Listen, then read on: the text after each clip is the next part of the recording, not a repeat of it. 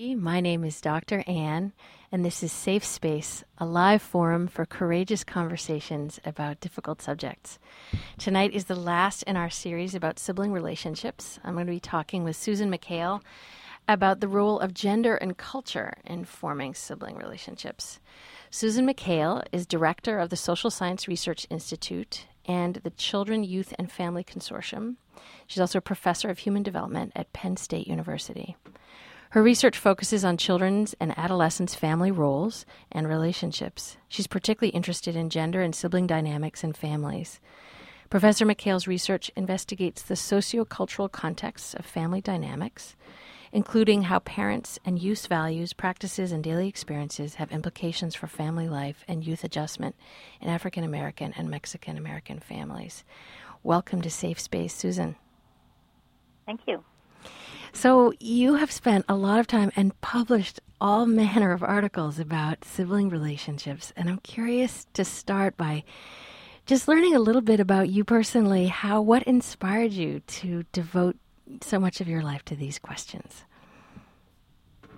Well, I have siblings myself. I'm the second of four children. I have two sisters and a brother, and my siblings have always been extremely important in my life, and so when I started my degree in developmental psychology and studying family influences on children, it was very surprising to me that there was so little known about sibling relationships and sibling influences.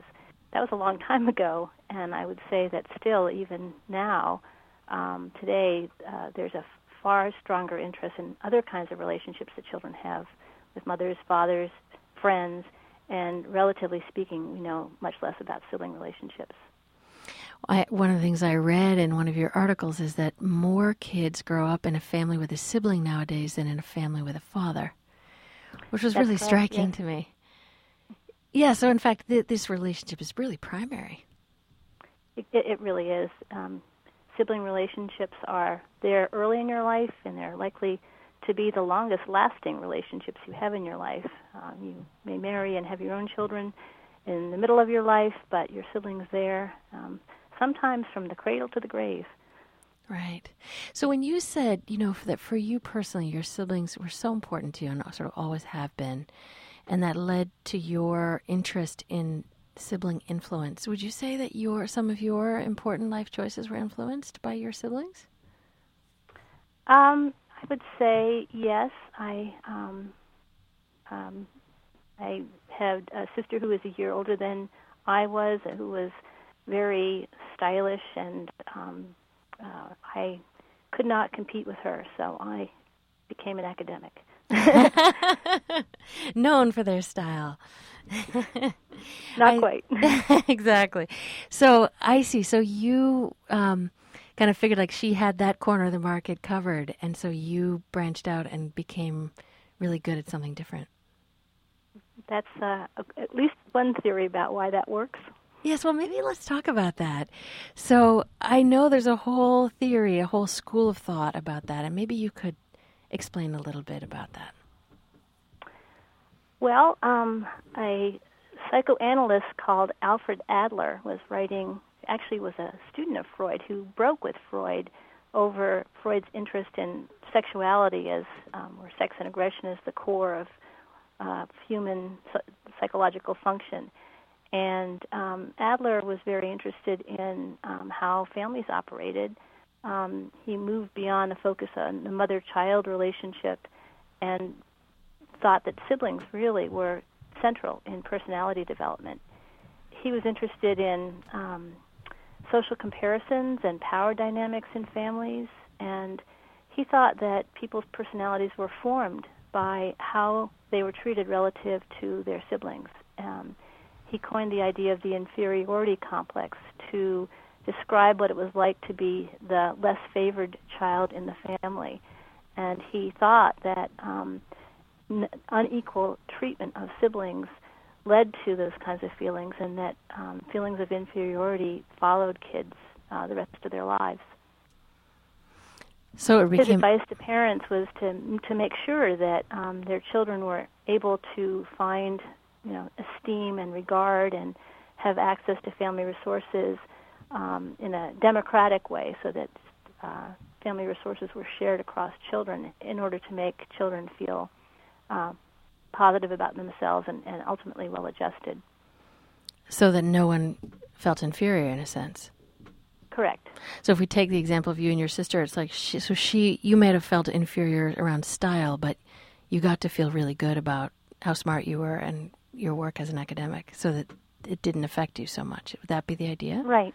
Yeah, that's the idea. Interesting. And then I know that Frank Sulloway, who wrote a very popular book about how kids sort of choose different niches and sort of maximize their strengths that way, he built on Adler's ideas, I understand. Will you tell me a little bit about Sulloway's work?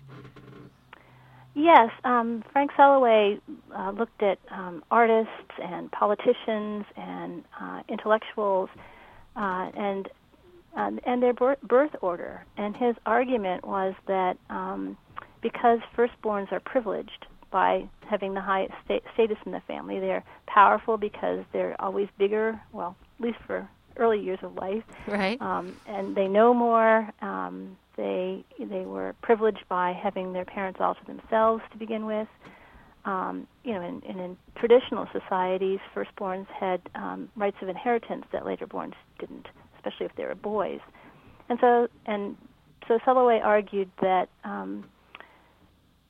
later-born children were, as the book title suggests, born to rebel against the status quo, that because they were not privileged by the status quo, that later-borns would be more likely to be rebels and radicals and try to see the world in a new way. And so although there's a lot of data about firstborns being high achievement-oriented and being high achievers, Sulloway argued that laterborns' achievements were more likely to break the mold, to break the set, to be radical and different as opposed to just mere achievement.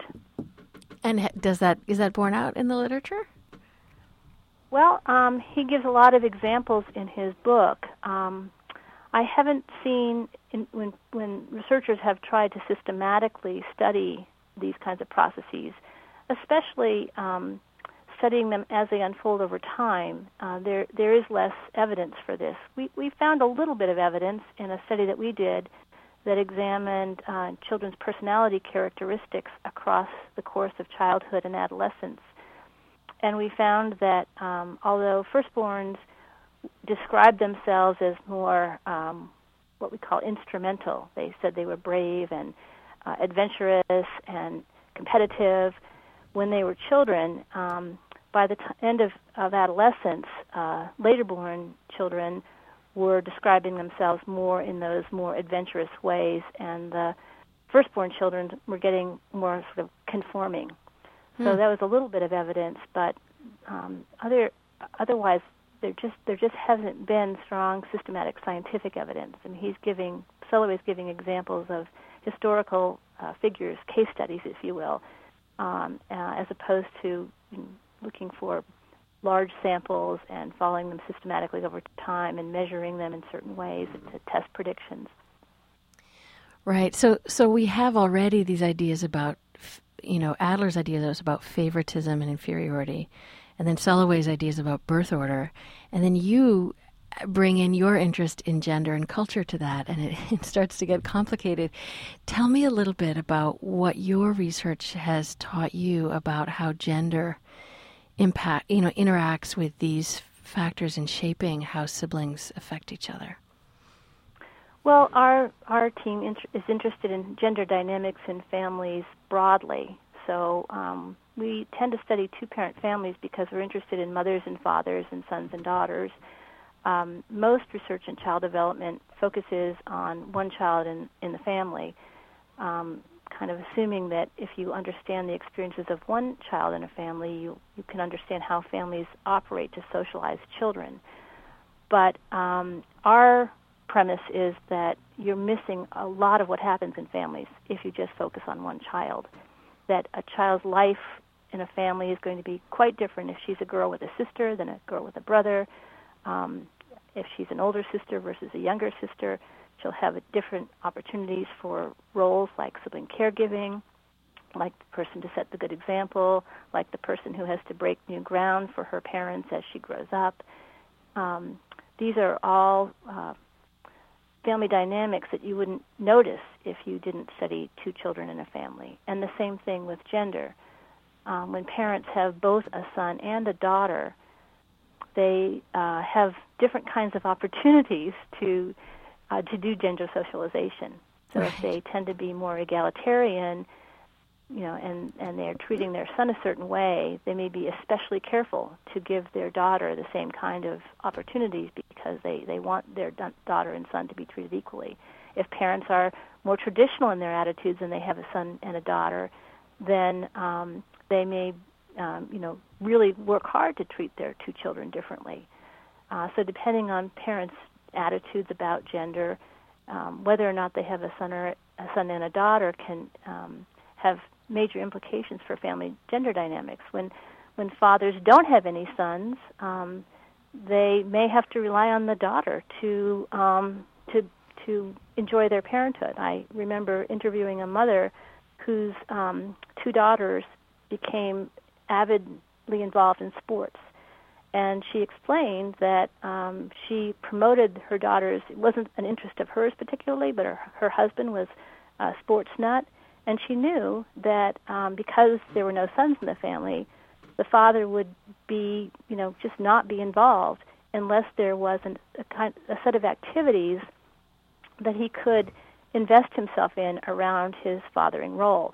And so early on, she got her daughters involved in sports, and he became their coach, and he was a completely involved and committed father of daughters, even though, he had envisioned himself to be a father who would be spending a lot of time with a son.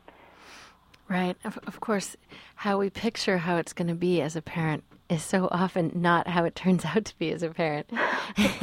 That's right. There's so many ways we don't have control of that. So I'm curious. Well, can I tell you one anecdote that sibling people talk about? That is that when parents have one child, they think that they have a lot of influence on their child's development. But after they have a second and see how different the second child can be, even though they're the same parents, they begin to believe that children have an awful lot of influence on their own development and on how their parents treat them. I used to joke, Susan, that when I was a therapist, before I became a parent, I thought it was all the parents' influence. And then after I became a parent, I thought it was all the child's temperament. Yep. The tendency to blame the parents until you become one. It was very eye-opening to me. Yes, we've actually tested that idea. We've given parents a scale and asked them who they think has more influence, parents or children.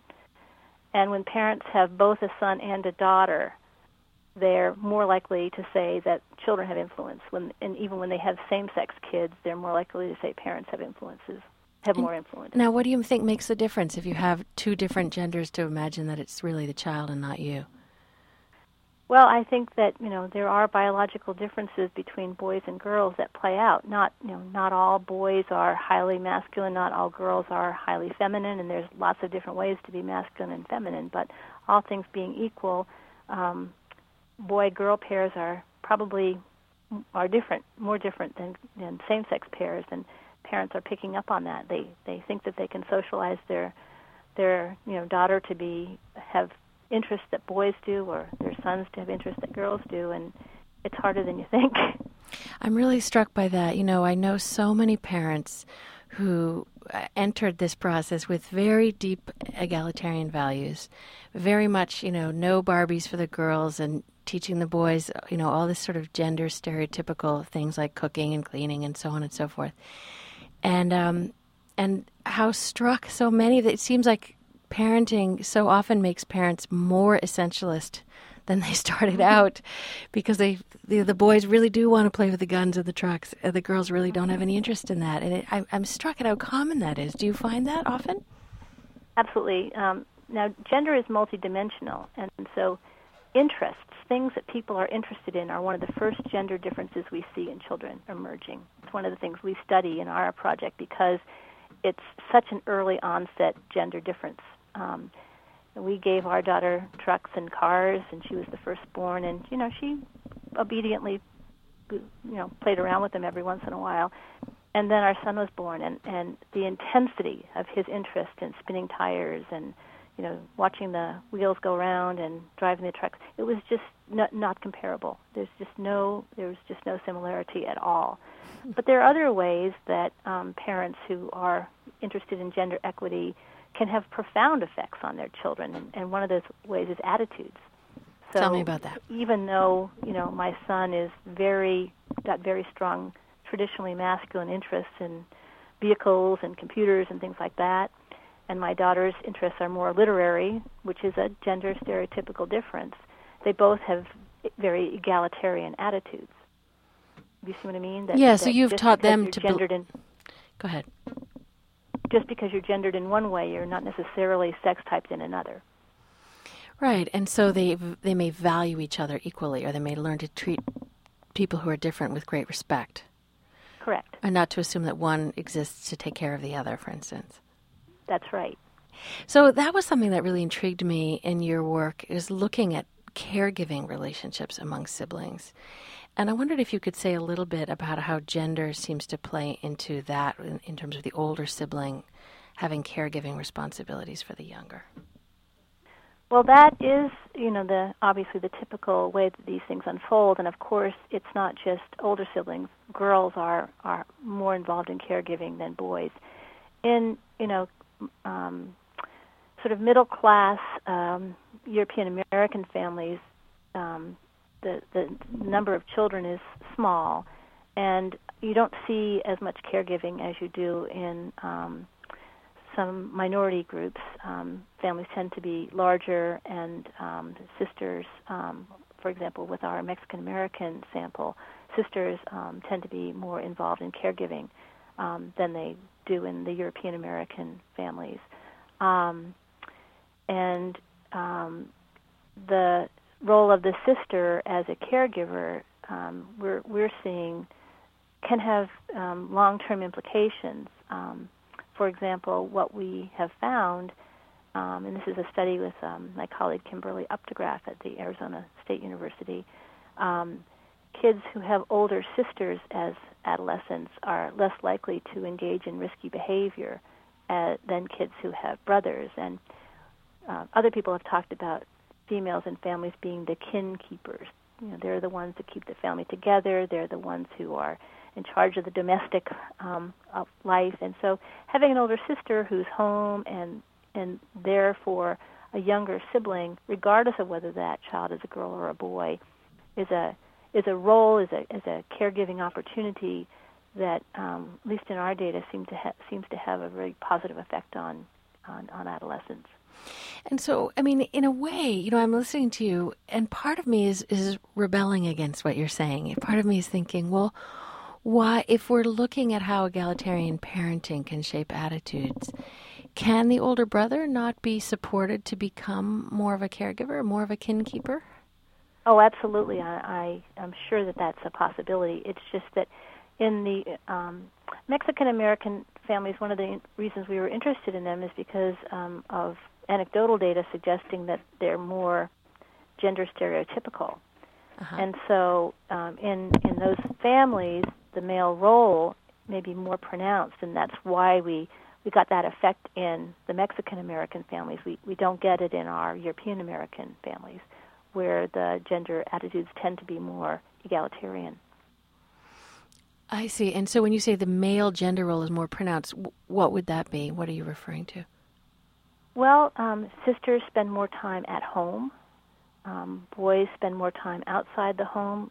We call children and adolescents in the evening to ask them how they spent their time that day, and so we know about who they spend their time with and what kinds of activities they're engaged in, and we use those kinds of data to kind of get a sense of sort of a daily diary of children's and families' lives. And so we know that in these Mexican-American families, girls are spending more time at home. Mm. And, you know, the boys have more freedom. They're out and gone more, which, of course, is a risky possibility for, right, you know, getting involved in, you know, unsupervised peer activities. But if you have an older sister at home who might be telling you that you need to be home, you know, as a younger adolescent and keeping an eye on you while parents are working or you know, doing other things, it seems to be a protection for young adolescents.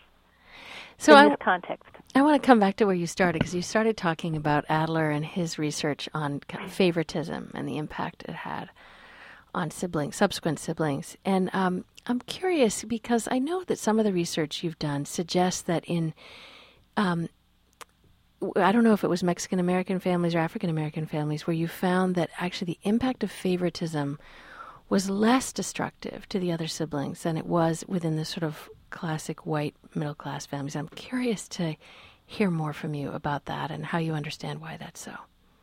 Yeah. Well, there's a huge tradition of research on social comparison that, you know, Adler was one of the people who started it. And the assumption was that, you know, if somebody's being treated better than you, life is sort of a zero sum, and the more they have, the less you'll have. That's a mindset from an individualistic kind of culture, that if you win, then I lose. Whereas in a more communal kind of culture, if somebody in my family wins, that means I win too. Mm. And so Mexican-American families are characterized by what people have referred to as high levels of familism values.